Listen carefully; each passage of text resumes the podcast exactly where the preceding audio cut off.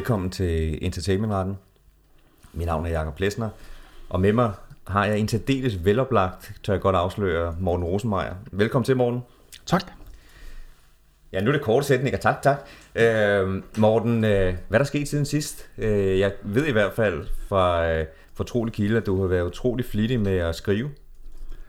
Ja, fordi jeg har jo skyndt mig op til deadline og med den entertainmentretsbog, som du er ved at lave, ikke? Hvor du skulle bruge et kapitel om kollektiv forvaltning og ophavsrettigheder, som jeg så har skrevet, ikke? Og jeg måtte jo tage natten til hjælp og weekenden og alt muligt, bare så vi kunne nå det, men jeg håber, at det bliver nogenlunde okay. Og der er jo tale om, at du og Lasse Lav snart kommer med anden udgave af jeres lærebog i entertainmentret, som er pensum i jeres fag inde på uni, og i den nye bog er der altså, hvordan kommer det her nye kapitel om kollektiv forvaltning af ophavsret, og også en ny kapitel om e-sport og betting og alle mulige andre spændende ting. Er det ikke rigtigt? Jo, vi prøver at gøre det, at vi tager og breder os ud over hele entertainmentretten, hele tiden med rettighedsbrillerne på, hvor vi så kigger på, jamen, hvordan er det med rettigheder inden for sport, hvordan er det med det nye som er rettigheder inden for e-sport, som er et relativt ureguleret område. Ja. Og så krydder vi det med kapitler om de klassiske emner som musik og film, hvor vi går ned i de enkelte aftaletyper, hvad er det, man skal være opmærksom på. Så hele det her specielle ting, som man ikke kommer ind på i de almindelige fag, for eksempel inden for immaterialretten, det dykker vi ned i. Så den kommer på her til efteråret, august-september. Det bliver spændende. Hvad hedder det? Og kan vide, om de podcasts, som vi to sidder og laver her i dit studie, med fordel kunne indgå i entertainmentretsundervisningen. Jeg er jo fagleder på faget og faktisk leger med en tanke om noget sjovt. Hvad hvis vi nu to gjorde podcastene herunder de ting, jeg siger, til pensum i faget, og så kunne din bog være supplerende litteratur? Jamen, prøv at høre, altså, hvis jeg kunne slippe for at sidde og læse korrektur til langt ud på natten og tidlige morgentimer, så ville det glæde mig. Så hvis du kan få den igennem, så... Ja, det tror jeg. Jeg er jo fagleder, så mit ord har stor vægt inde på uni i forhold til studiet. Nu har jeg ikke besluttet mig endeligt endnu, men jeg går i tænkboks på den, kan du tro. Men vi skal jo også skynde os her, fordi vi har jo ikke så lang tid i dag, fordi jeg plejer jo at have en time, men det har jeg ikke i dag. Jeg har kun få minutter, for så kommer der en, der hedder Christian eller Frederik, eller jeg ved ikke hvad, som er et ukendt subjekt fra det praktiske retsliv og analyserer en række sportsretlige emner. Ikke? Og jeg havde jo troet, at jeg havde analyseret de emner på en ret tilbundsgående måde både sidste gang og gangen før, men det havde jeg ikke. Nej, jeg kan ikke udelukke, det hænger sammen med, at du påtog dig værtsrollen sidste gang. Det, så bliver din tale til i dag minimeret. Ja, det skal jeg da love for, ja. Nej, spøg til side. Det vi har gjort, det er, at vi har tænkt os at prøve at tage nogle eksperter ind med jævne mellemrum. Enten folk, som arbejder med det i praksis, som eksperter, som det kan være advokater, eller så kan det være folk inden for selve branchen, som simpelthen er en del af de her sager, vi snakker om. Og i dag, der har vi Frederik Brun fra DAL advokater inde. Frederik, han er advokat med speciale i sport. Og det er fordi, en af de ting, vi har her under EM-slutrunden fokus på, det er ytringsfrihed. Og Morten, nu, jeg kan se, at du laver en anti-Ronaldo, fordi jeg har stillet en cola frem foran Morten. Og den flytter du ikke rundt på. Det er lige noget for dig. Det kan jeg love dig for. Lige ned i løgnhalsen af det der vand. Det et stort nej tak, du. Men det, som vi har set jo, det er, at der er nogen, der ikke vil forbindes med det. Nogen, der fjerner cola, for eksempel. Aqua. Må man det, når man sidder til et EM-slutrunde, som Ronaldo har gjort? Må man ytre sig politisk? Må man knæle? Må man have bestemte armbånd på og lignende? Det dykker vi ned i med Frederik, fordi der er et specielt regelsæt inden for sporten, ud over de regler, vi normalt gennemgår. Så det skal vi snakke om. Og jeg tænkte også, at vi i dag skulle snakke lidt om ytringsfrihed. Ja, altså jeg skal tage det. Jeg er lidt med, ikke? Sådan ude på sidelinjen, og det er så fint, og lad os da gøre det. Jamen, så lad mig sige hvorfor, fordi vi har, dem af jer derude, som har fulgt med i podcasten, ved, at vi har faktisk ret meget dykket ned i spørgsmål om ytringsfrihed og ophavsret. Men grunden til, at jeg godt kunne tænke mig at genbesøge det, det er af to årsager.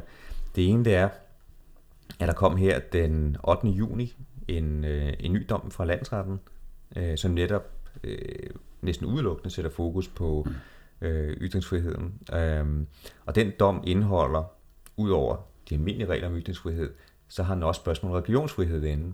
Og det åbner døren for et andet emne, kan man bruge ophavsrettigheder med henvisning til religionsfriheden. Og så har vi faktisk en gammel sag, som er rigtig spændende, som vi godt lige kunne tænke os at kaste os ned i. Så med den introduktion, Morten, hvad siger du til? Skal vi snakke lidt ytringsfrihed? Lad os det. Det er jo sådan, at vi har noget, der hedder ophavsret, og den siger ophavsretten, at der er eneret til visse måder at udtrykke sig på. For eksempel, hvis man skriver en bog, har man ophavsret til den, ikke? Eller hvis man maler et billede, har man ophavsret til det. Og denne ene ret er jo sådan set, hvis du tænker over det, en indskrænkning i andre menneskers ytringsfrihed på en eller anden led. Man kan ikke ytre sig ved at tage en bog eller en artikel, andre har skrevet, og lægge den ud på sin Facebook-profil, heller ikke selvom man synes, at det, der står, formidler ens egne synspunkter på en meget fin måde, eller man kan ikke illustrere, hvad man mener ved hjælp af et fotografi, andre har ret til, uden at spørge dem. Spørgsmålet er så, om det er en rimelig retstilstand, man i alle henseender skaber, ved på den måde at lade ophavsretten udfordre ytringsfriheden. Og nogle gange kommer der sager, som handler om at om tilfælde, hvor nogen synes, at det ikke er rimeligt, at ophavsretten gør indskrænkning i ytringsfriheden på den måde her, og at EMRK artikel 10 om ytringsfrihed og grundlovens paragraf 77 etc. ligesom på en eller anden måde skal slå igennem ophavsretten og bevirke, at det, man måtte nå frem til ved en traditionel ophavsretlig regelanvendelse, alligevel ikke skal gælde. Og det fik vi en spændende dom om fra Østerlandsret, afsagt den 8. juni. Og den handlede jeg om en dansk mystiker, der hed Martinus Thomsen. Han var en mand, som mente, forstår du, at alle levende væsener er udødelige, alle har en uendelig kæde af tidligere liv bag sig, og alt er under udvikling. Fra lave, primitive former fremad mod gigantisk høje former for tilværelse. Og Gud er nærværende i alt og alle, og mørke og lidelse er kun kamufleret kærlighed. Hold op, det er tunge sager. Og han skrev 41 bøger, du. Og hen mod slutningen af hans liv, har man ment, at disse 41 bøger udgjorde det, man kaldte det tredje testamente. Synspunktet var, at vi har 3 testamenter, det gamle, det nye, og så har vi det tredje fra Martinus her, der sætter det hele på plads. Så han var altså en form for, du siger du mystiker. Mystiker, han var en eller anden form for profet for nogle mennesker. Ja, det har han jo været, ikke? Og så skete der det, at Martinus her, inden sin død, overgav han ophavsretten til sine værker til en fond, noget der hed Martinus Åndsvidenskabelige Institut. Og de fik den fulde ophavsret til dem, og fik som en central formål at udbrede værkerne. Og det var vist nok centralt, at udbredelsen skulle ske, uden at nogen ændrede i hans værker. Men det gjorde fonden alligevel lidt, fordi de udgav dem i moderne retsskrivning, og rettede også trykfejl og sådan noget. Og det blev en række af Martinus' tilhængere så kede af, at de uden tilladelse fra Martinus Åndsvidenskabelige Institut genudgav en række af værkerne på den måde, de oprindeligt så ud på. Altså det vil sige med trykfejlene og i den gammeldags retskrivning osv. Og de sagde, at det var nødvendigt for, at Martinus' sande lærer kunne blive formidlet. Og da Martinus Instituttet opdagede det, besluttede de sig for at skride juridisk ind. Og det var vigtigt for Martinus Instituttet, at den skulle sidde i skabet lige fra starten den her. Og derfor så gjorde de det, Martinus Instituttet, at de tog et meget drabeligt juridisk våben op af den retlige værktøjskasse. De gjorde det nemlig, at de gik til advokat Martin Dahl fra Grumman Røgmert. Kender du ham, jeg har? Ja, Martin er meget dygtig. Okay. Ja. Super fin fyr, men virkelig en skrab jurist, en stjerneadvokat. Han er sådan en type, han er sikkert en dyr dreng, men han vinder sine sager, og han vinder dem allerede i første instans, og så bliver de anket, så vinder han også i ankeinstans. Sådan er det. Normalt er det sådan, at hvis du som sagsøgt får en stævning ind fra Martin Dahl, så er du fucked. Og det skete jo så her, fordi de gik ud til Martin Dahl, dem her Martinus her, det instituttet, og modparten var derfor nødt til virkelig at gå til yderligheder for at værge sig, og derfor så fandt de på i sagen at gøre en hel masse syrede ting gældende af en art, som vi jurister alt for sjældent har lejlighed til at beskæftige os med. Det er en lang række sådan grundbegreber, som vi lærer de studerende om allerede på første år. Nødretto, nødværge, legutiorum gestio, EMRK artikel 9 og 10 og alt muligt andet. Men tit så sker der også det, at de unge mennesker, de lærer måske de der ting på første år, og så glemmer de dem igen. Og derfor så synes jeg nu, vi skal prøve at tale lidt om dem. Og så skal vi se, Jacob, om du har fået noget ud af den dyre jurauddannelse, som herre for skatteyder har forsynet dig med, ikke? Min unge ven, hvad forstår vi jurister ved nødret? Jamen i sagen, jeg skal jo lige sige i øvrigt med til det, jeg var inde og google Martinus, og jeg var lidt overrasket over, hvor stort antal følger han har. Jeg vidste ikke, vi havde en dansk profil på det område. Det var over 20.000 følgere. Nu knap her, fordi jeg skal gå om lidt. Så hvis vi lige kan få det lidt mere præcist. Hvad forstår vi jurister ved nødret? Men der skal det jo simpelthen være noget, hvor man kan sige, at de almindelige regler slår ikke til. Du er simpelthen nødt til at gøre det her. Du er tvunget til at agere. Det ville nærmest ikke være bonuspater, hvis du ikke havde ageret på den måde. Jeg ved snart ikke, om man kan... Så de almindelige regler slår ikke til. Jeg ved ikke, om det er... Man offrer et mindre gode for at redde et større gode. Ja, det kan du også sige. Jeg giver dig en syver for den der. Hvad forstår vi ved nødværge? Nødværge med nogen. Det er det der med, at man ser sig angrebet af en eller anden rocker, ikke? Som, og så stikker man ham lige en, og så løber man, fordi man afværger et retsstridigt angreb ved et mini-angreb. Nå, men nu kommer vi til den gode her, ikke? Hvad forstår vi jurister ved legutiorum gestio? Ja, Jacob sidder og fuck, dog, du kan lige google det. Det er det der med, at man uanmodet forretningsførelse, du. Altså, man ser, at naboen er ude at rejse, og så blæser tagstenene af hans tag i en storm, og så bekoster man en præsending til at lægge over taget, indtil han kommer hjem, og så skylder naboen for den der præsending.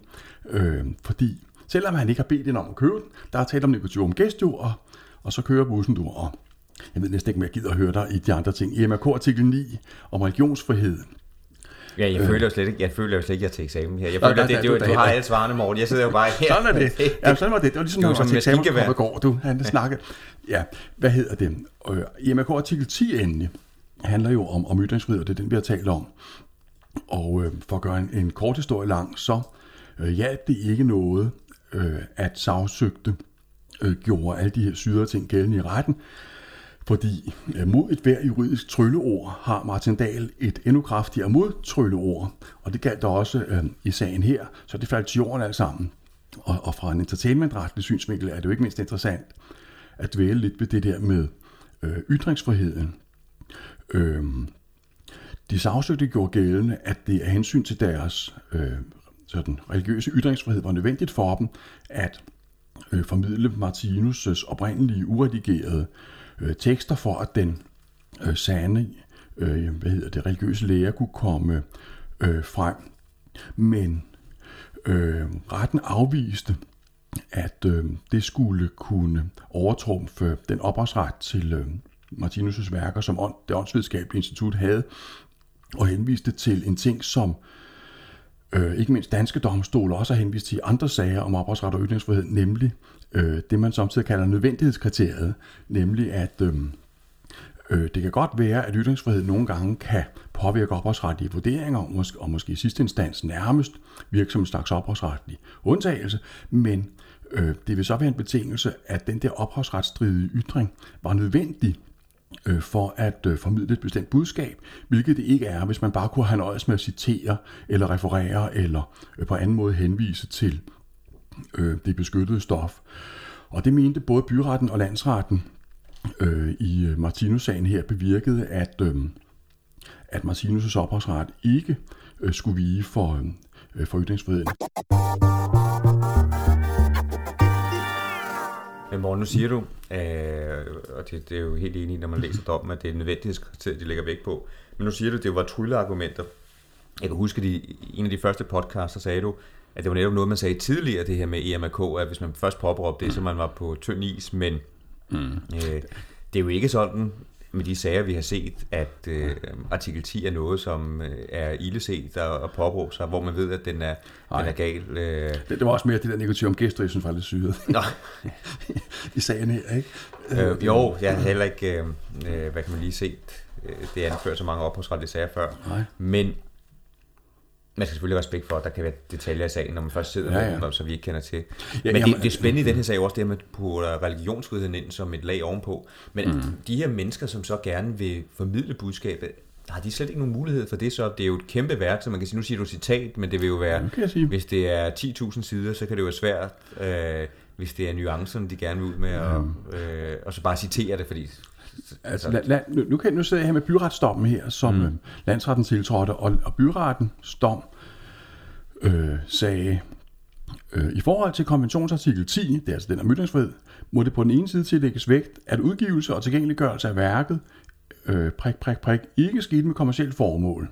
På den anden side må der lægges vægt på, og nu kommer det, at de sagsøgte frit kan udbrede deres eget syn på værket, herunder på de forskellige udgaver, og fremkom med kritik af instituttets forvaltning af sin opgave med bevarelse og udgivelse af Martinus' værker. Det kan ikke anses for at have været nødvendigt for at understøtte disse synspunkter eller for den samfundsmæssige debat at udgive eller tilgængeliggøre den fulde længde af en række af Martinus' bøger med videre i strid med Martinus Instituttets ophavsret. Du kan se, det er lidt samme resonemang som i... blandt andet det der sag om Ritt Bjerregaards dagbog, vi talte om i en tidligere podcast, ikke? Ritt Bjerregaard... Nej, hvem var det nu? Et forlag havde... Nej, det var Politikken, undskyld. Det var Seidenfaden. Ja, det var Seidenfaden. Ritt Bjerregaard havde skrevet en bog om, hvordan det var at være EU-kommissær, men efter pres fra kommissionsformanden besluttede hun sig for, at den ikke skulle udgives, og så udgav Tøje Seidenfaden den bare alligevel, som avistillæg, fordi han sagde, at offentligheden skal... have adgang til den her bog, uanset det politiske pres, Ritt Bjerregaard blev udsat for. Spørgsmålet var så, om det var i strid blandt andet med Ritt Bjerregaards ophavsret, eller om det der glorværdige ytringsfrihedshensyn, eller informationsfrihedshensyn, som Seidenfaden bragte til tors, kunne bevirke, at der ikke var noget ophavsretligt problem. Og retten sagde så her, at der var sket en ophavsretskrænkelse, blandt andet fordi det ikke var nødvendigt, at offentliggøre dagbogen i sin helhed for at formidle de synspunkter, der fandtes i den. Ikke? Eller der var også en anden sag, vi omtalte for nylig om en tv-station, som havde zoomet ind på et billede, der var ophavsretligt beskyttet som led i en reportage, hvilket ikke var lovligt som følge af ytringsfrihedshensyn, fordi det at zoome ind på det der billede ikke var nødvendigt for at formidle det budskab, som tv-udsendelsen skulle. Det er det samme, du ser her. Vi skal ikke tale på, at der var advokat i den sag, så. Hvem var det? Jeg tror faktisk, det var Martin Dahl. Var det Martin Dahl? Du sagde, Martin vinder alle sine sager. Jeg tror faktisk, han tabte den. Jamen, det er det der med, der er altid en undtagelse, der bekræfter reglen. Det var bare for sjov. Nu er det dig, der... Tænk, har Martin tabt den vigtige sag på gulvet, du? Nå, han er lige måske alligevel. Vi er alle mennesker. Men, og jeg bliver nødt til at tjekke, om det var Martin, der kørte sagen. Nå, nok om det. Men er der ikke en forskel til de her sager? Fordi i den her sag, som jeg læser den, for dem, som er følger af den her tro, det svarer jo lidt til det, man kan have, de drøftelser, som der kan være om Bibelen, det nye og det gamle testamente, altså versioner, tekster, hvad skal bruges. For de her mennesker, det jo, når man læser om det, når jeg googlet på det, så virker det jo nærmest afgørende for dem, at i Ritt Bjerregaard-sagen, der kunne Politikken referere til, hvad blev der sagt i den her bog. I nogle af de andre sager om ytringsfrihed, der vil man altid fra rettens side kunne bruge det her argument med, at det er ikke nødvendigt, fordi du kan jo bare referere, du kan bare lave et kort citat. Men her er det jo formentlig nogle mennesker, som gerne vil studere hver en detalje, altså hver en tekst. Det er derfor, som jeg læser det i hvert fald, så virker det for dem som om, at selv en stavefejl kan have betydning. Men jeg går ud fra, at retten har ment, at de pågældende jo så må få fat i hans tidligere værker og sidde med dem, ikke? Men det er klart... Men de, altså, de kan jo ikke formidle det så, kan man sige. Nej, det kan du sige. Nej, altså sagen er jo også... er slet ikke uinteressant, og spørgsmålet er, om den går videre nu, og den bliver indbragt for højesteret. Det vil de sikkert prøve at gøre, ikke? Så altså, det bliver spændende at se. Jo, det er jo ikke, fordi vi ved den europæiske menneskerettighedsdomstol har væltet os i sager. Vi har gennemgået to sager, der har været, og det er ikke, fordi der har været mange omkring ophavsret. Det er det, jeg mener. Vi vælter os ikke i ophavsretlige sager. Tror du, det er en sag, der kunne komme derned? Måske. Altså det man må sige er, at menneskerettighedsdomstolens aktuelle linje jo i høj grad er, at man kun tilsidesætter sådan domme fra nationale retter i tilfælde, hvor de klart krænker menneskerettighedskonventionen, og i tilfælde, hvor der ikke har været foretaget nogen afvejning mellem de menneskerettige hensyn. I tilfælde, hvor der har været foretaget en afvejning mellem de forskellige hensyn, derimod vil det tit være op ad bakker og få menneskerettighedsdomstolen til, som den aktuelle linje er, og til sidesætte noget. Men man derimod måske også kunne overveje, var, tænker jeg, om der kunne være et EU-retligt aspekt i sagen, herunder om den retstilstand, der altså etableres ved dommen her, er forenelig med EU-charteret om grundlæggende rettigheder, og den indeholder jo også, eller charteret indeholder jo her blandt andet regler også om ytringsfrihed. Det kunne man overveje. Der er noget med, at charteret kun kan påberåbes i sager, som har en EU-retlig vinkel, hvad jeg ikke lige på stående fod kan overskue om at opfylde dem. Det tror jeg, den har, fordi den jo altså handler om ophavsret, som jo er det uregulerede område, ikke? Og der er jo også hjemmel for det der med, eller for en række ting i InfoSoc-direktivet. Nej, så spørgsmålet var, om man... om der kunne være noget der, ikke? Det bliver spændende at følge det her, det gør det godt nok. Det kan være et emne for et fremtidigt podcast, vi selv får lov til at medvirke til. Det skal vi overveje. Ja. Du får længere tale til næste gang, så længe du er gæsten. Det vil jeg glæde mig til. Men igen, hvis der er nogen studerende derude, så er jo hele det her spørgsmål om religion og ophavsret, det er noget, som der ikke er dyrket så meget, så det er et, man kunne dykke ned i. Og så kan man sige opsummeringen. Selve dommen, den er utrolig spændende. Den tilføjer ikke på den vis noget nyt til konklusionerne for retspraksis, som vi har gennemgået tidligere i podcast. Ja. Det er nødvendighedskriteriet igen, og det er ophavsretten, der vejer tungest. Det er sådan set i tråd med, hvad der har været i dansk ret. En reklame for en bog her i øvrigt, hvad hedder det, forholdet mellem ophavsret og... Der er en reklame for to bøger. Hvis man gerne vil vide besked med forholdet mellem ophavsret og ytringsfrihed, kan man få det på flere måder. Pernille Brun Andersen har skrevet en PhD-afhandling om ophavsret og ytringsfrihed, man kan læse i. Den ligger til gratis download på ubv.dk. Og så har de herrer Plessner og Lav Nielsen begået en fin artikel om ophavsret og ytringsfrihed i festskriftet til Jørgen Blomqvist, som udkom for ganske nylig. Og det er en spændende artikel, det tror jeg godt. Der er mange sjove sager der. Zombiehavfruer og lignende, det er... Nej, for spøg til side. Men Morten... Der er ikke nogen, der spørger her. Nej. Altså, da vi forberedte podcasten, så kom vi til at tænke på hele spørgsmålet omkring religion, fordi det er så sjældent, at religion bliver påberåbt i det her tilfælde. Artikel 9 i sager omkring ophavsret. Og så var der en gammel sag, helt tilbage fra 70'erne, som lige pludselig... kunne huske, også havde religion inden. Det var en sag om Jens Jørgen Thorsen. Og hans Jesus-film. Ja, kan du ikke lige forklare lidt om til lytterne, hvad den drejer sig om? Skal vi lige finde domsnummer, jeg har, den hedder? Den hedder, til dem, som læser udskrifter, så er det fra 1990 856. Ja. Jeg kan huske... En landsretssag. Det er den, der er. Jeg tror, du havde forberedt dig, Morten. Det har jeg også. Ja, det overrasker mig lidt. Nu skal du høre, fordi jeg kan huske sagen levende blandt andet fra professor Koppegårds omtale af den, dengang jeg havde immaterialret. Koppegård, han var jo disme også studerende, og han sagde til os der, de kender nok Thorsen. Han er sådan, hvad skal man sige, eventmager. Han gik op, forklarede Koppegård, til...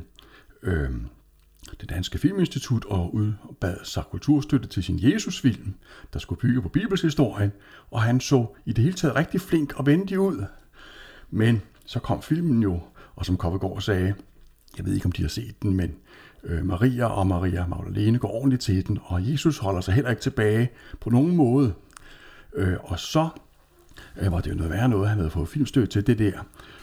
Og det oplagte ville være at gøre gældende, at filmstøtten skulle trække tilbage med den begrundelse, at filmen var blasfemisk, fordi som Koffegaard sagde, man har aldrig i verdenshistorien set en mere blasfemisk film end Thorsens førnævnte værk. Men det turde man ikke, sagde Koffegaard. Det turde kammeradvokaten ikke af frygt for at blive til almindelig grin, og derfor fandt den i stedet på at gøre gældende, at filmen indebar en dromoralkrænkelse, nærmere bestemt en krænkelse af den evigtvarende dromoral til Bibelen, og det gik retten ikke med på. Og man skal måske lige sige med drøjt moral, Bibelens beskyttelsestid, det må jo være udløbet for lang tid siden. Det er dem, som profeterne, der skrev den.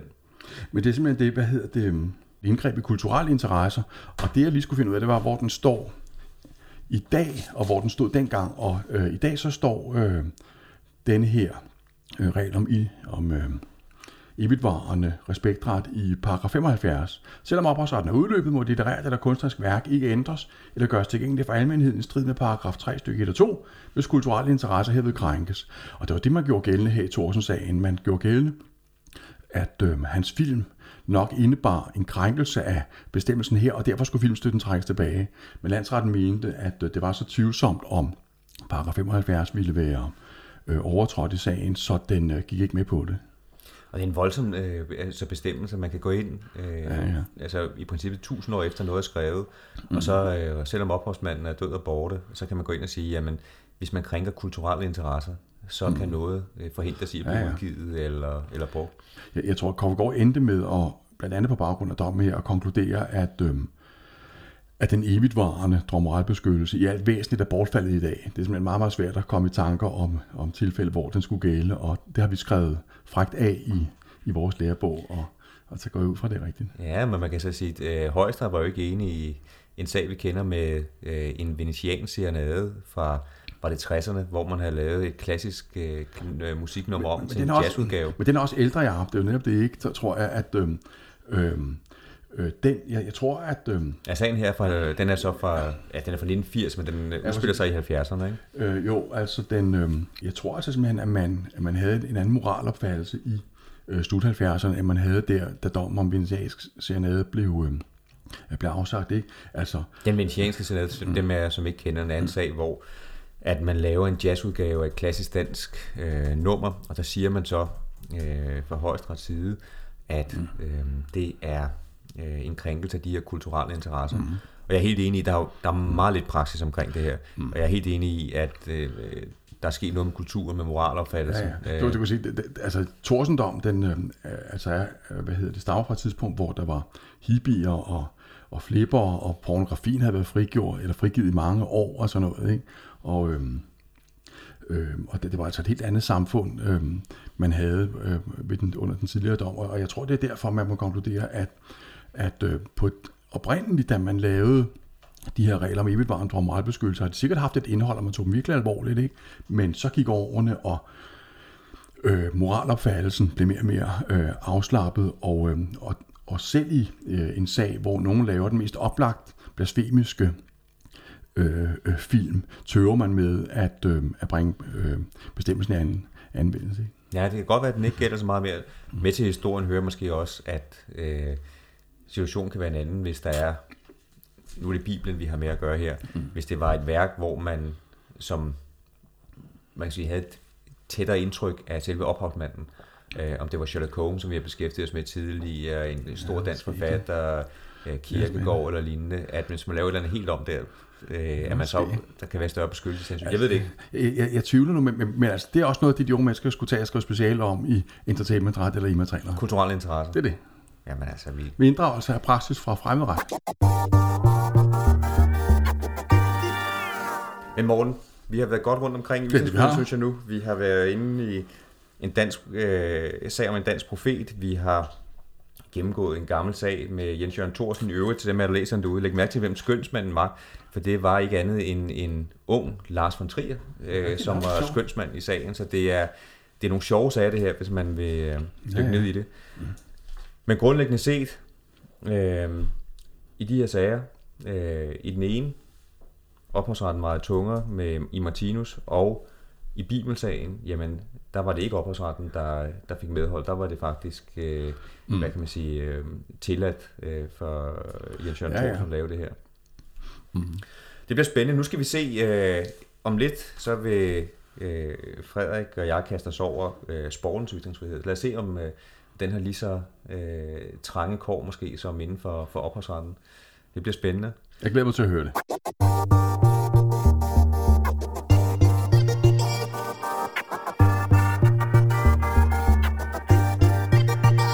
Nu skal vi kaste os over noget helt nyt i entertainmentretten. Det er nemlig første gang, at vi har en ekspertgæst med udenfra.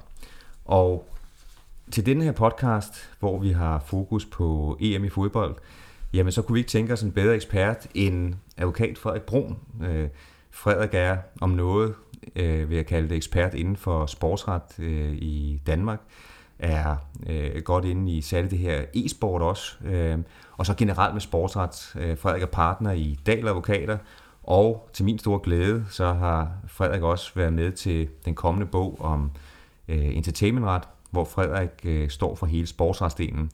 Og Frederik, velkommen til. Tak skal du have. I dag har vi snakket om, at vi skulle drøfte lidt, hvad der sker af aktuelle ting inden for EM. Og en af de ting, som du skriver om i den kommende bog, og som Morten og jeg har brugt lidt tid på i ophavsrettens verden, det er spørgsmålet om ytringsfrihed. Vi har jo set en del eksempler til EM om spillere, som også hold og lande, som ytrer sig, og det kan blive lidt kontroversielt på den ene eller anden front. Så det kunne jeg godt tænke mig at dykke ned i nu, hvis du er frisk på det. Det er jeg meget frisk på. Jamen så lad os kaste over det. Jeg vil lige sige til jer alle sammen derude i øvrigt, når vi sidste gang drøftede EM, der gennemgik vi ambush marketing og reglerne omkring det. Og for dem, der er interesseret i det, så har Mediano i deres kanal Mediano Marketing lavet for nylig en ganske spændende udsendelse med DBU, med Ronny fra DBU, hvor man dykker ned i hele det her ambush marketing og de udfordringer, DBU har, så den, og annoncørerne har, så den kan jeg klart anbefale, at man kigger på. Men lad os kaste ned i ytringsfriheden.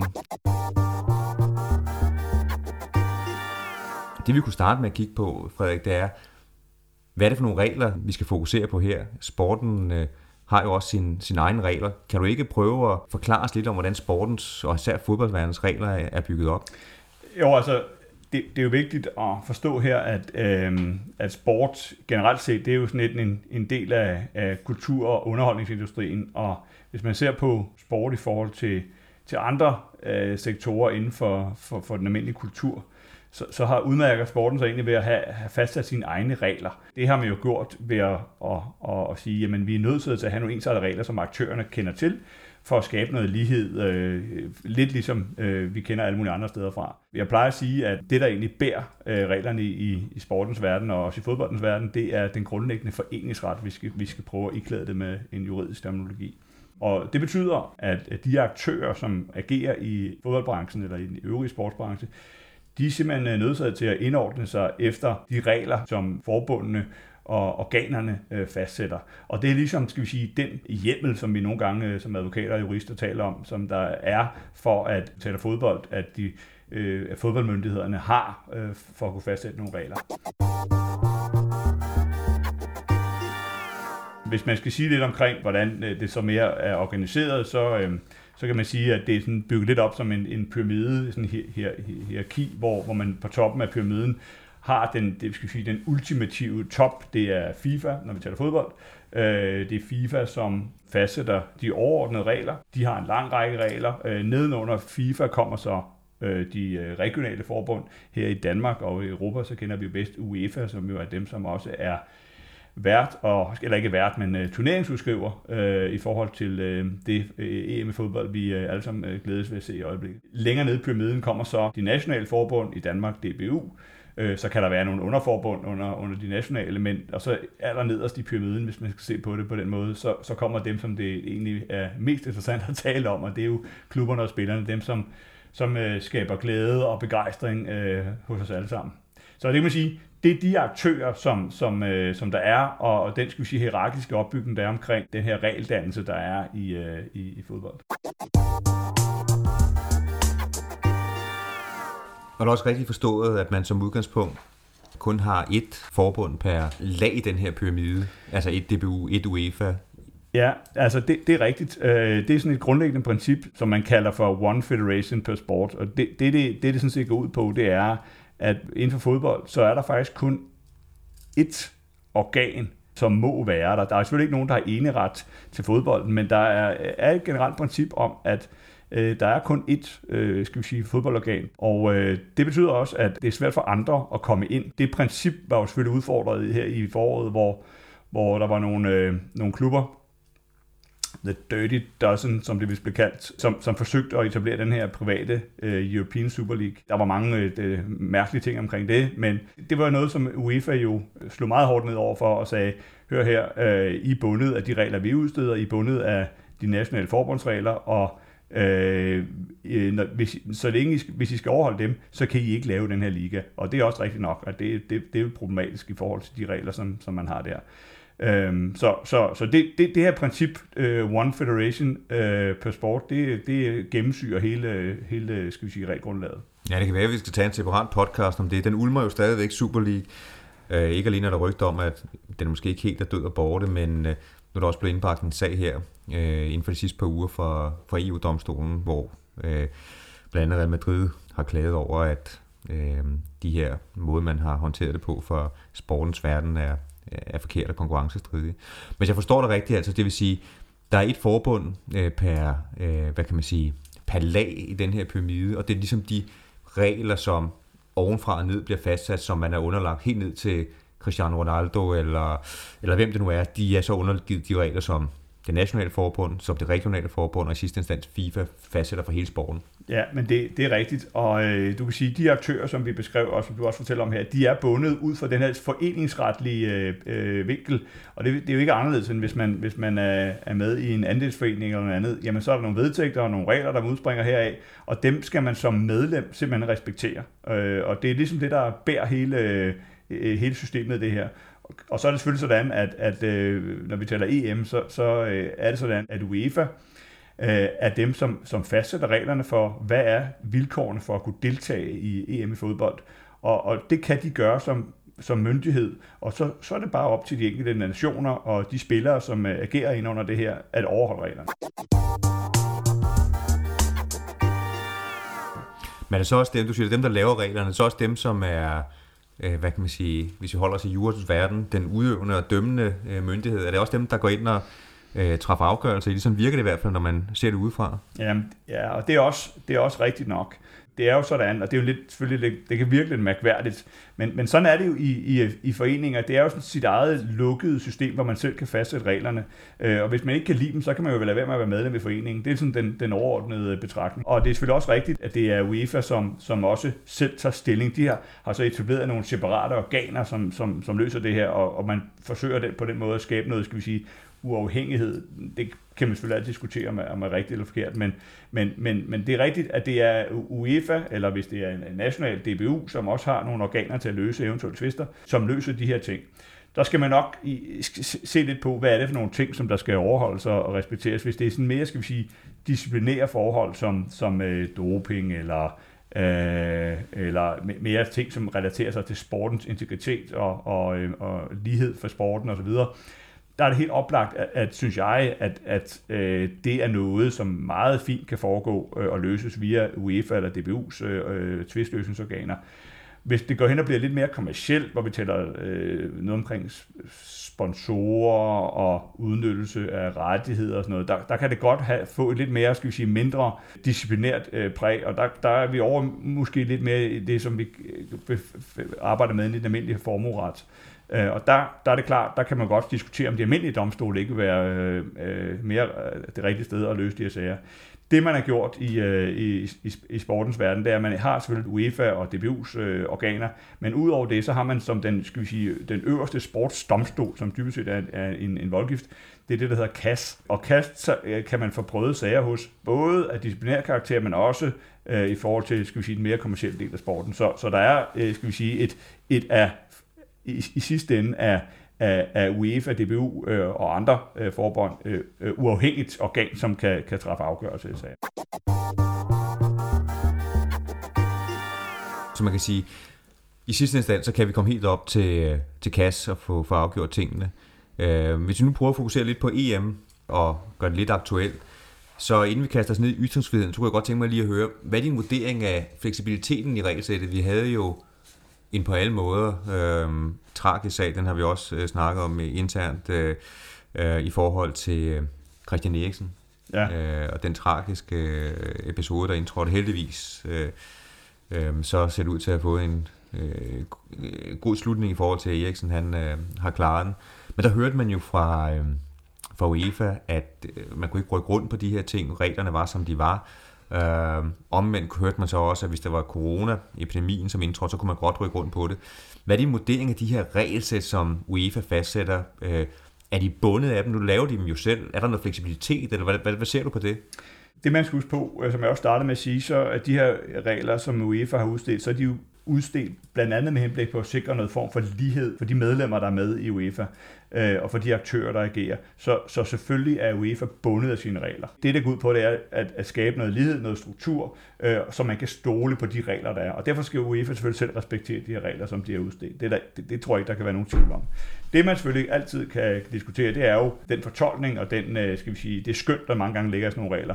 Og det er UEFA selvfølgelig også både forpligtet og berettiget til at gøre. Så hvis reglerne er udformet på sådan en måde, så der kan foretages et skøn, eller der i konkrete tilfælde kan afvise for reglerne, og det kan der i nogle enkelte tilfælde i UEFA's regelsæt, så gør de selvfølgelig det. Og igen, ja, det er rigtigt, har man både dømmende og lovgivende magt samme sted, det kan man diskutere, men i mange situationer giver det faktisk mening, at det er på den måde. Så jeg synes ikke, man kan tillade sig at kritisere UEFA for det forhold. Noget andet er så, om man i den konkrete sag med Christian Eriksen kunne have håndteret det på en anden måde, og måske udskudt kampen en dag osv. Og lige præcis her, så har UEFA truffet afgørelse henhold til artikel 29, tror jeg det er, i UEFA's reglement for den her slutrunde. Og der er det sådan, at der er faktisk ikke så meget at gøre. Hvis de skal følge de regler, de har, så kunne de faktisk ikke gøre meget andet. Okay, så det, altså, som reglerne har været, kunne de faktisk ikke gøre det? Nej. Det er jo i hvert fald en vigtig nuance at have med. Lad os så se på noget, hvor der er spillerum i hvert fald til fortolkning, fordi en af de ting, som har fyldt lidt med de juridiske briller i forhold til sport, både i EM, men også generelt, det har været ytringsfriheden, både for spillere og for lande. Hvordan ser man generelt på ytringsfriheden inden for sport? Det er et bredt spørgsmål, Jacob. Altså det er politik og ja, sammenblanding. Ja, altså så ytringsfrihed og politik er selvfølgelig en side af samme sag. Ytringsfrihed er jo andet end politik. Det er jo også den almindelige ret til at ytre sig om forskellige ting. Men hvis vi ser på ytringsfrihed i relation til politik og det her med at kommunikere politiske budskaber via sporten og sportslige begivenheder, så er der nogle forskellige regelsæt, og jeg skal ikke trætte lytterne med at fortælle om, hvad der står, men det overordnede budskab er, at man skal ikke bruge sportsbegivenheder til at manifestere forhold af ikke sportslig karakter, herunder politiske budskaber. I IOC, altså den internationale olympiske komité, der har man meget klart sagt, at religiøse, politiske eller racistisk propaganda er ikke tilladt. Det gør jo, at der er en begrænsning i ens ytringsfrihed. Og derfor så kan man sige, at der er nogle overordnede termer, eller nogle overordnede principper, der egentlig går ud på, at ytringsfriheden er begrænset inden for sport. Og hvorfor er den det? Eller hvordan kan det lade sig gøre? Ja, det kan lade sig gøre sådan rent juridisk, fordi, som jeg sagde før, når man signer op for at være med i det fine sportslige selskab, så er man del af den her forening, og så har man accepteret, at det her det er et vilkår for at kunne deltage, hvor man siger, okay, der er nogle regler, vi er nødt til at overholde her. Og der har man altså i almindelighed sagt fra sportens side, at sport og politik, det er en svær balance. Vi vil ikke have, der kommer statements, som ikke har noget med sporten at gøre. Men så lad mig udfordre dig lidt. Nu har jeg stillet en, jeg har ikke stillet en Heineken frem til det, men jeg har stillet en dejlig kold cola frem, synes jeg selv i hvert fald. Jeg har allerede kastet mig over min. Du har ikke rørt ved din endnu. Vi har haft en der heller ikke vil røre ved det i Ronaldo. Også Pogba, men det var en Heineken. Det har udløst lidt vrede for nogen og forståelse for andre. Hvad synes du om det? Er det ikke fair nok, at han ikke vil have en cola ligesom dig? Det, man skulle huske på med Cristiano Ronaldo og Frederik Brun, uden sammenligning i øvrigt, det er jo, at de begge to går op i sport og også tænker på deres helbred. Og cola er jo ikke godt for sundheden. Det er jo ikke nogen hemmelighed.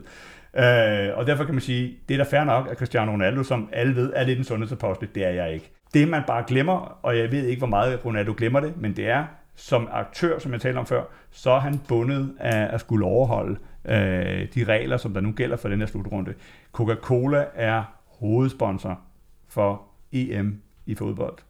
Og når han på den måde, og det gør han, miskrediterer Coca-Cola ved at sige, at han drikker vand, eller måske bare sige aqua, i stedet for at drikke cola, så er det en miskreditering.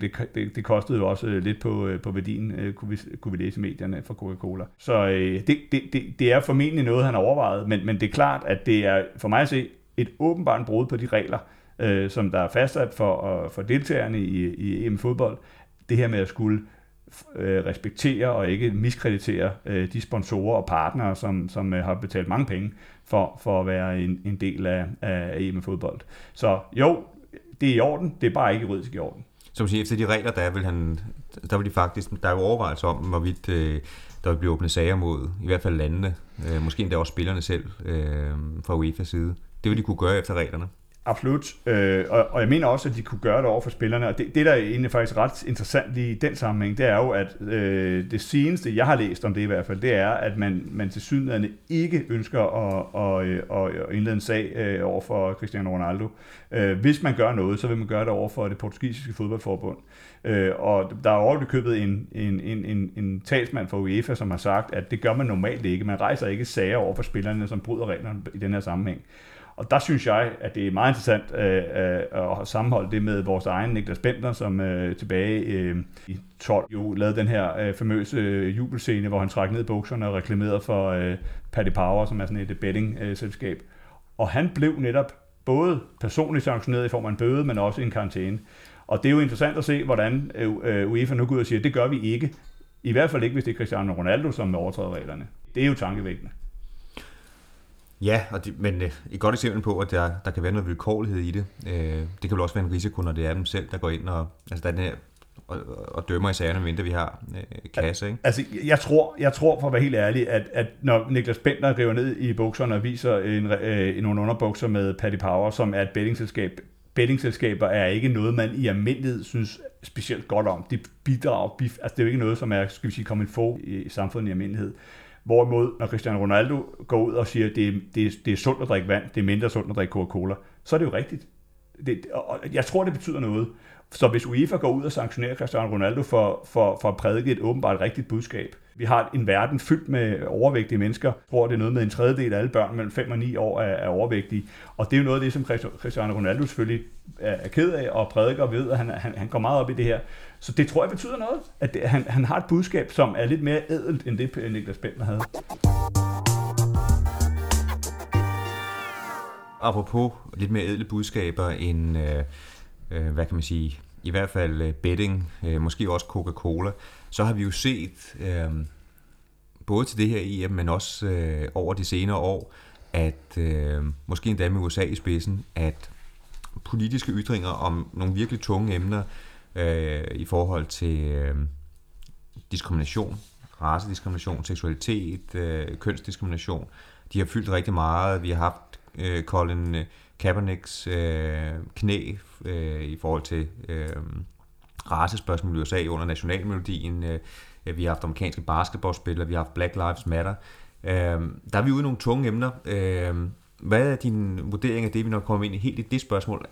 Du siger på den ene side, at atleterne, de er jo bundet af de her regler, men omvendt er det vel ikke, de laver ikke en kontrakt med UEFA. Nogle af de her spillere er jo for better or worse bundet af de her regler, ellers kan de ikke, hvad kan man sige, lave deres sport. Skal de ikke have mulighed for at udtrykke sig sådan om de her grundlæggende politiske emner? Hvis man ser på det, man er signet op for som spiller, det er rigtigt, der er måske ikke en kontrakt mellem den enkelte spiller og UEFA, men der er nogle medlemsvilkår, som man er nødt til at overholde, og det er altså sådan, det er. Skal vi sige, i den almindelige aftaleverden, som vi jo begge to befinder os i, der laver man jo masser af aftaler, indgår masser af aftaler, hvor man begrænser sig selv i, hvad man må sige, sponsoraftaler og andre aftaler, hvor man forpligter sig til at optræde loyalt over for hinanden. Ovenikøbet indgår man typisk aftaler af den her karakter, hvor der er sådan nogle morality clauses, som går ud på, hvis man optræder forkert i en helt anden sammenhæng, så falder der brand ned og så videre. Så det er rigtigt, at der er en begrænsning. Det er noget, som er ret velkendt for spillerne. De ved godt, at der er de her begrænsninger. I nogle situationer, så bryder spillerne og aktørerne de her regler.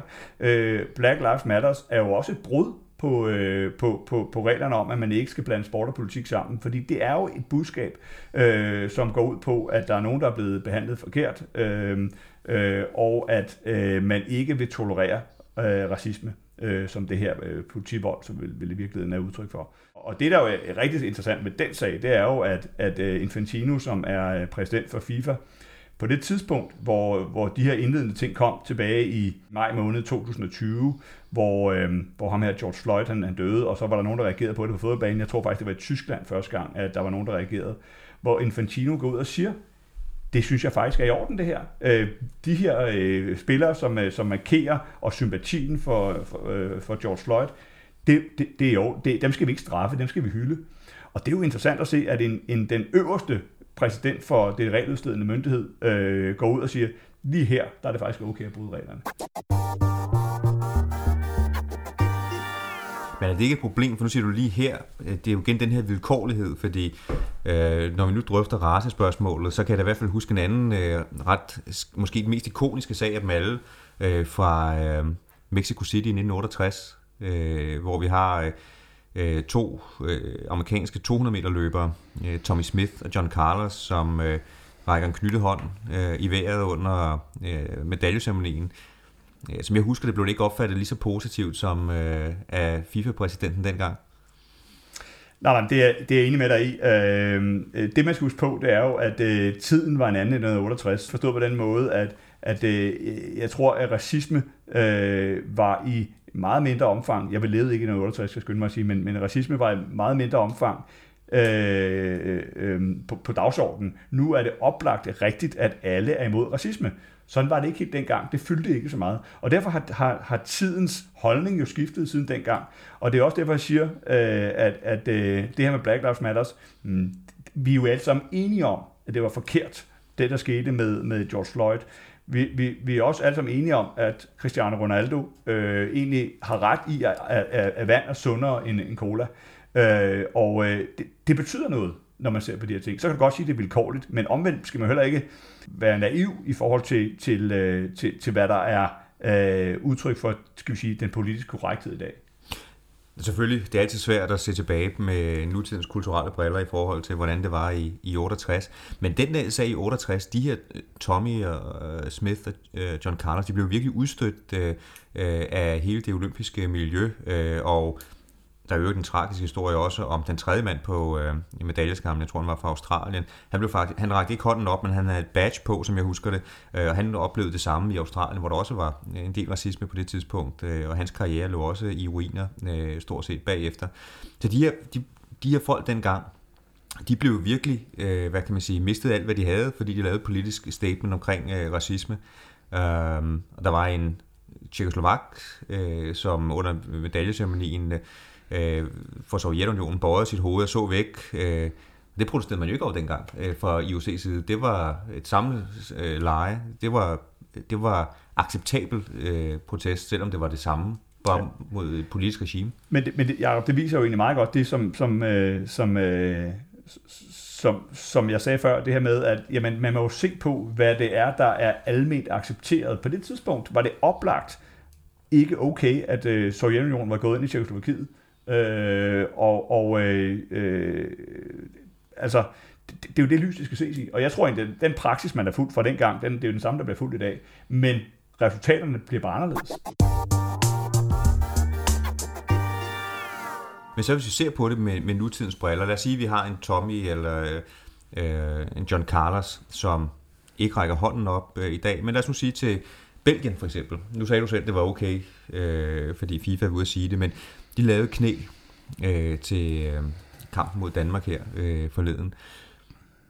Hvad hvis UEFA var gået ind og sanktionerede det? Givet med en bøde eller lignende? Er der ikke en grænse, hvor man må sige, at sportens egne regler ikke slår til, hvor de almindelige, vi har Menneskerettighedskonventionens artikel 10, vi har, hvis det er med religion, hvis det kunne være en Pogba og en Heineken, hvad han vil ikke drikke alkohol, fordi han er muslim. Mm. Artikel 9 i Menneskerettighedskonventionen, kan man ikke gå ind og påberåbe det ved siden af, og så sige, jeg vil simpelthen ikke... Jeg kan ikke acceptere den her afgørelse. Når man deltager i de her arrangementer, så er man nødt til at respektere reglerne. Så er jeg med på, at reglerne kan blive fortolket forskelligt, i afhængig af, hvordan tiden udvikler sig. I forhold til det grundlæggende princip i Menneskerettighedskonventionens artikel 10 om ytringsfrihed, så skal man huske på, for det første, at den regel jo en beskyttelsesregel, som beskytter individet over for statens indgreb. Når nu man har med en fodboldorganisation at gøre, som udstiller nogle regler, så er det jo ikke et staten, der fastsætter nogle regler. Tværtimod er det et forbund, som har fastsat nogle regler, som medlemmen har accepteret. Så jeg synes, der er en kæmpe forskel. Det kan sagtens være, at man vil have held med at indlede en sag, og det tror jeg også, at man vil kunne. Jeg tror bare ikke, at udfaldet er ret oplagt til fordel for individet, fordi individet netop har accepteret de begrænsninger, der ligger i at deltage i sportsbegivenheder. Ja, jeg skal sige, at vi har virkelig let. Vi plejer at kunne finde mange eksotiske domme, men vi faktisk rigtig kunne finde nogle domme her. Jeg vil gerne have udfordret dig på det her med, om de almindelige domstole har taget stilling til det her, men der foreligger, må lytterne til, hvis de kan finde andre, der foreligger meget bekendt. Vi har i hvert fald ikke kunne finde det. Ikke nogen domme, som direkte går ind og tager stilling til det her, til spillernes ytringsfrihed i det her.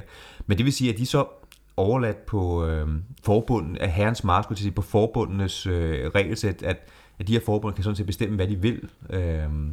Og så skal måske protesterne komme andet sted fra. Vi så det jo, vi har set til fodboldkampe, hvor hvis der har været racistiske bemærkninger, at hold har udvandret. Vi har set det med Super League, hvor det var sportens fans og andre klubber, som selv ligesom lagde pres på.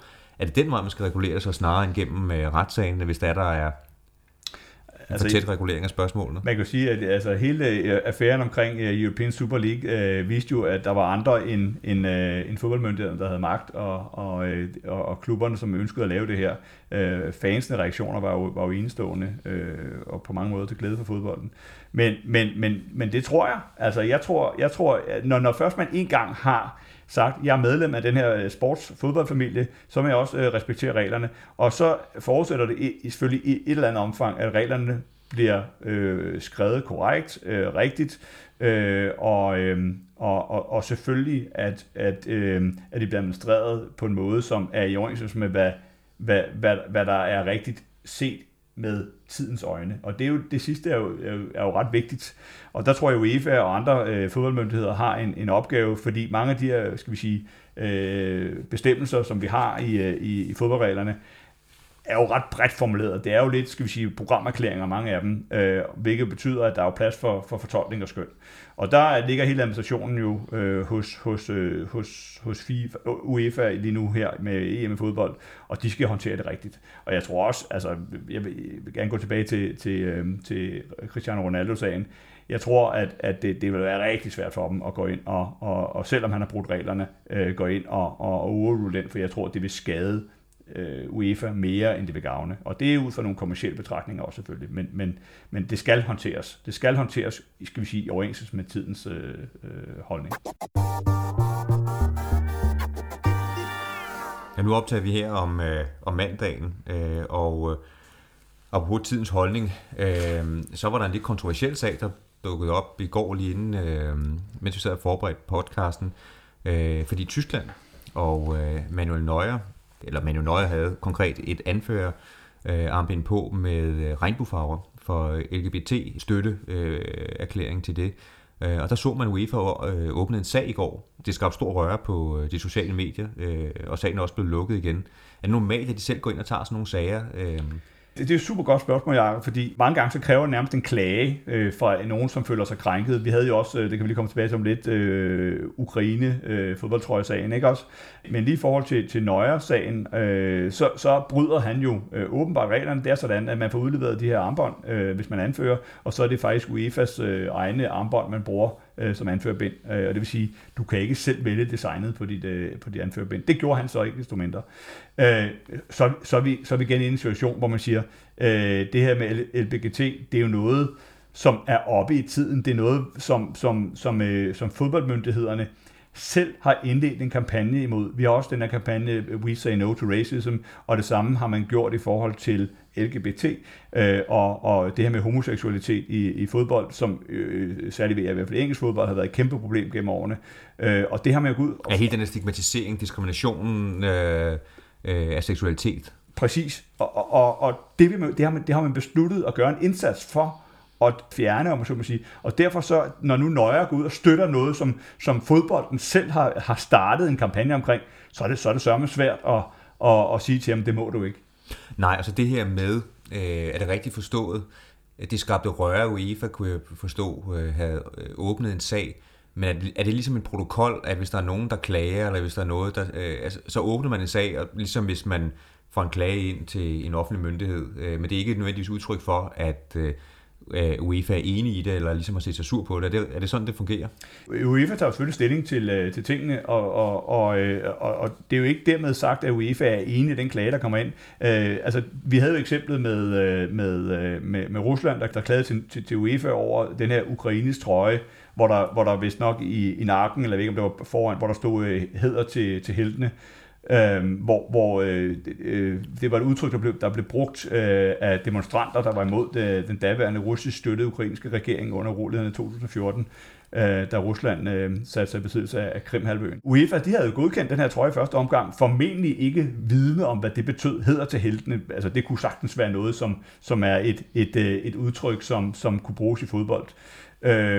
Men UEFA var i hvert fald enig i, at det var problematisk set i lyset af den måde, hvorpå det her slogan har blevet brugt tidligere. Og derfor så pålagde man Ukraine at finde på noget nyt. Og der, det endte så med, at der kommer til at stå hæder til Ukraine inde i deres trøje i stedet for. Som jo er lidt mere, skal vi sige, ikke brugt slogan, som selvfølgelig passer lige så fint. Men man kan sige, du hiver jo politikken ud af det. På den måde, og det jeg kan godt forstå, at I forreagerede, som de gjorde.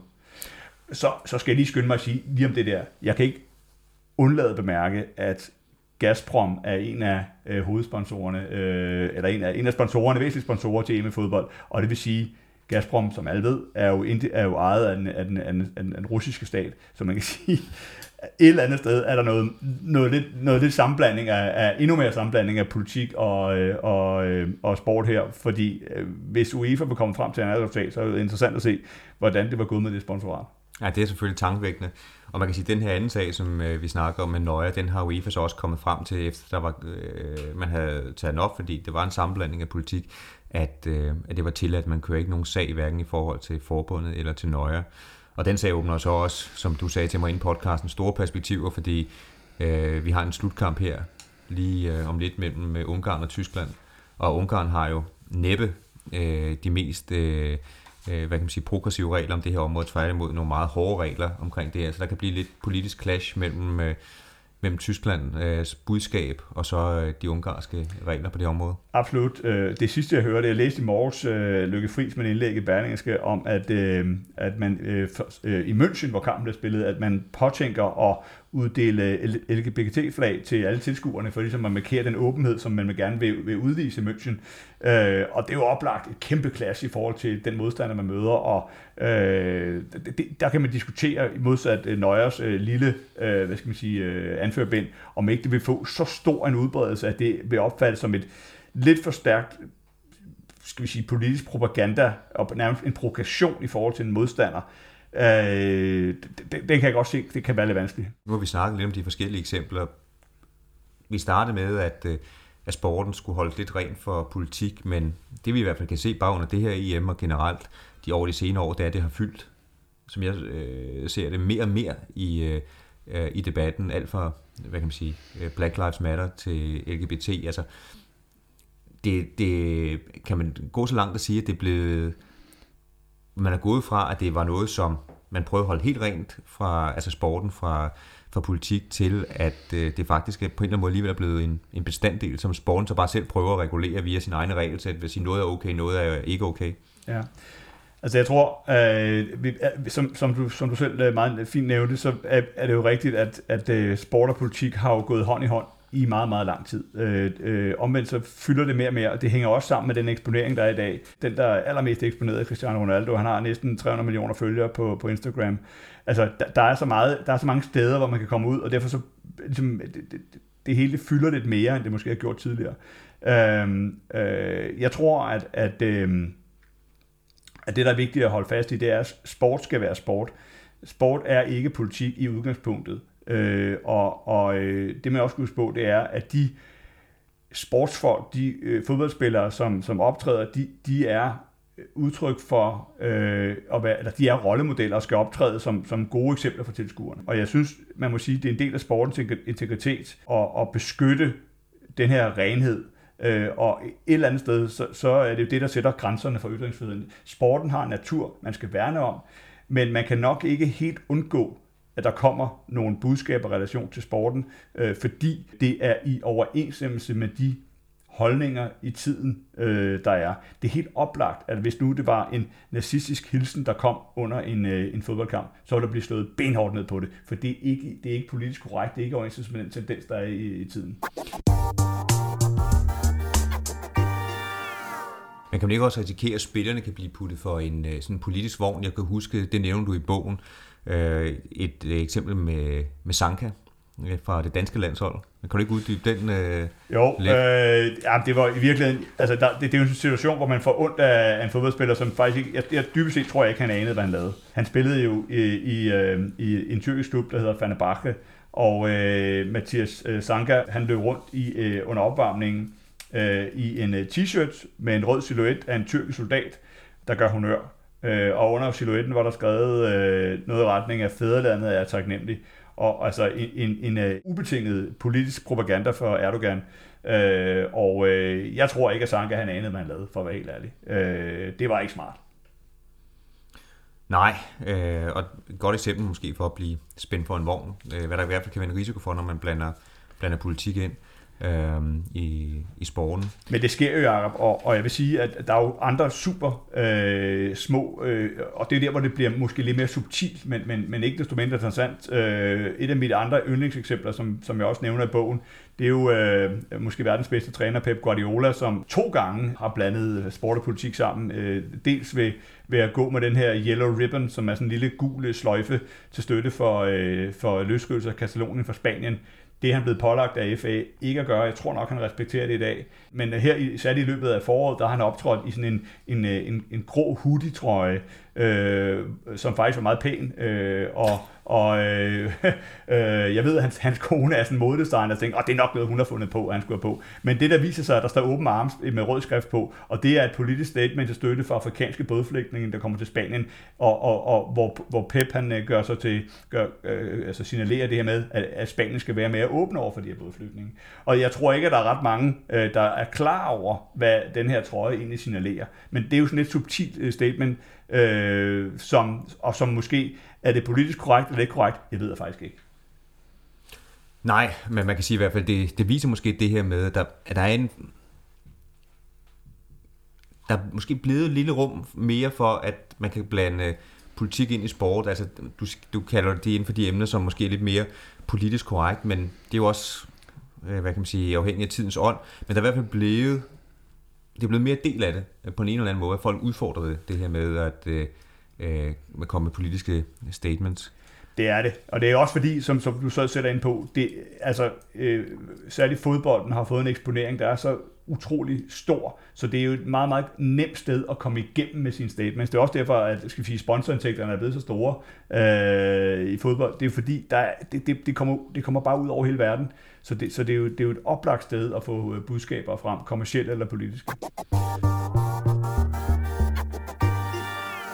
Til sidst så jeg et eksempel hernede ved, jeg tror det var Trianglen, i forbindelse med landskampen, hvor at Carlsberg, jeg tror endda med DBU's logo og det hele, har lavet en meget stor reklame, hvor der blandt andet var pyroteknik på. Dem, som følger fodbold i Danmark, det ved, at det er noget, som DBU ikke kan lide, fordi det bliver der slået ned på og givet disciplinære bøder, hvis man laver billeder eller marketing med pyro, enten som spiller eller som klub. Er det ikke bare udtryk for, at der er, igen det her vilkårlighed i regelsættene, at der er lidt dobbeltstandarder fra DBU, den udøvende myndighed i det her tilfælde, og lovgivende, og så gælder der en anden regelsæt for klubberne? Jeg tror, altså for det første tror jeg, at DBU har dummet sig her ved at gøre det. Det tror jeg også, de anerkender med det samme. Men jeg vil så sige, at det var også lidt sjovt, fordi det var noget med, at det var, vi står sammen, nu kan jeg ikke huske det i hovedet, men det var noget med, vi står sammen i røg og damp for Danmark, med en reference til en fodboldsang og en reference til Kong Christian og så videre, ikke? Hvad hedder det? Kongesangen. Så den skal også lige ses lidt det lys. Men jeg er enig, hvis man kigger på billederne med fyrværkeri og så videre, så var det ikke smart. Og jeg tror også, at DBU tænker, det var en bummert. Og jeg tror også, jeg vil gætte på, at jeg kender ikke den konkrete sag særlig godt, men jeg vil gætte på, at de har trukket dem tilbage. Jamen Frederik, jeg tror, vi har været rundt omkring det meste her nu. Jeg ser frem til, om der på et tidspunkt kunne komme en sag, som kunne udfordre det her med sportens eget regelsæt. Jeg hører, hvad du siger. Det er sportens regler, som gælder for sportens verden. Vi har ikke set meget bekendt en rigtig sag på området, men vi kommer til efterhånden at gå ind i nogle, hvad kan man sige, enten kampe eller begivenheder, hvor det kan blive sat på spidsen. Du nævnte selv Tysklands kamp mod Ungarn. Noget som, hvad vi kan se fra UEFA, formentlig vil blive tilladt, at man, hvad kan man sige, reklamerer for budskabet om LGBT-rettigheder. Men vi har også et OL i Tokyo, hvor IOC har lagt op til, at de ikke vil acceptere statements som for eksempel knæet ved medaljeceremonier og lignende. Det bliver spændende at se, om sportsverdenen vil acceptere de begrænsninger, fans, medier og lignende, og spændende at se, om en sag endelig ender ved domstolene, men det vil kun tiden vise. For jeg vil sige tusind tak for, at du ville komme forbi, og tak fordi, at du har gjort os klogere på ytringsfrihed. Skulle der komme flere spørgsmål om sportens og juridiske problemstilling her under EM, så kan det være, at vi hiver fat i dig igen. Men tusind tak. Selv tak. Og tak til jer, der lytter med derude. Er der spørgsmål eller ting, I gerne vil have os til at kaste os over, jamen så skriver I bare til os, helst på LinkedIn. Og tak for i dag.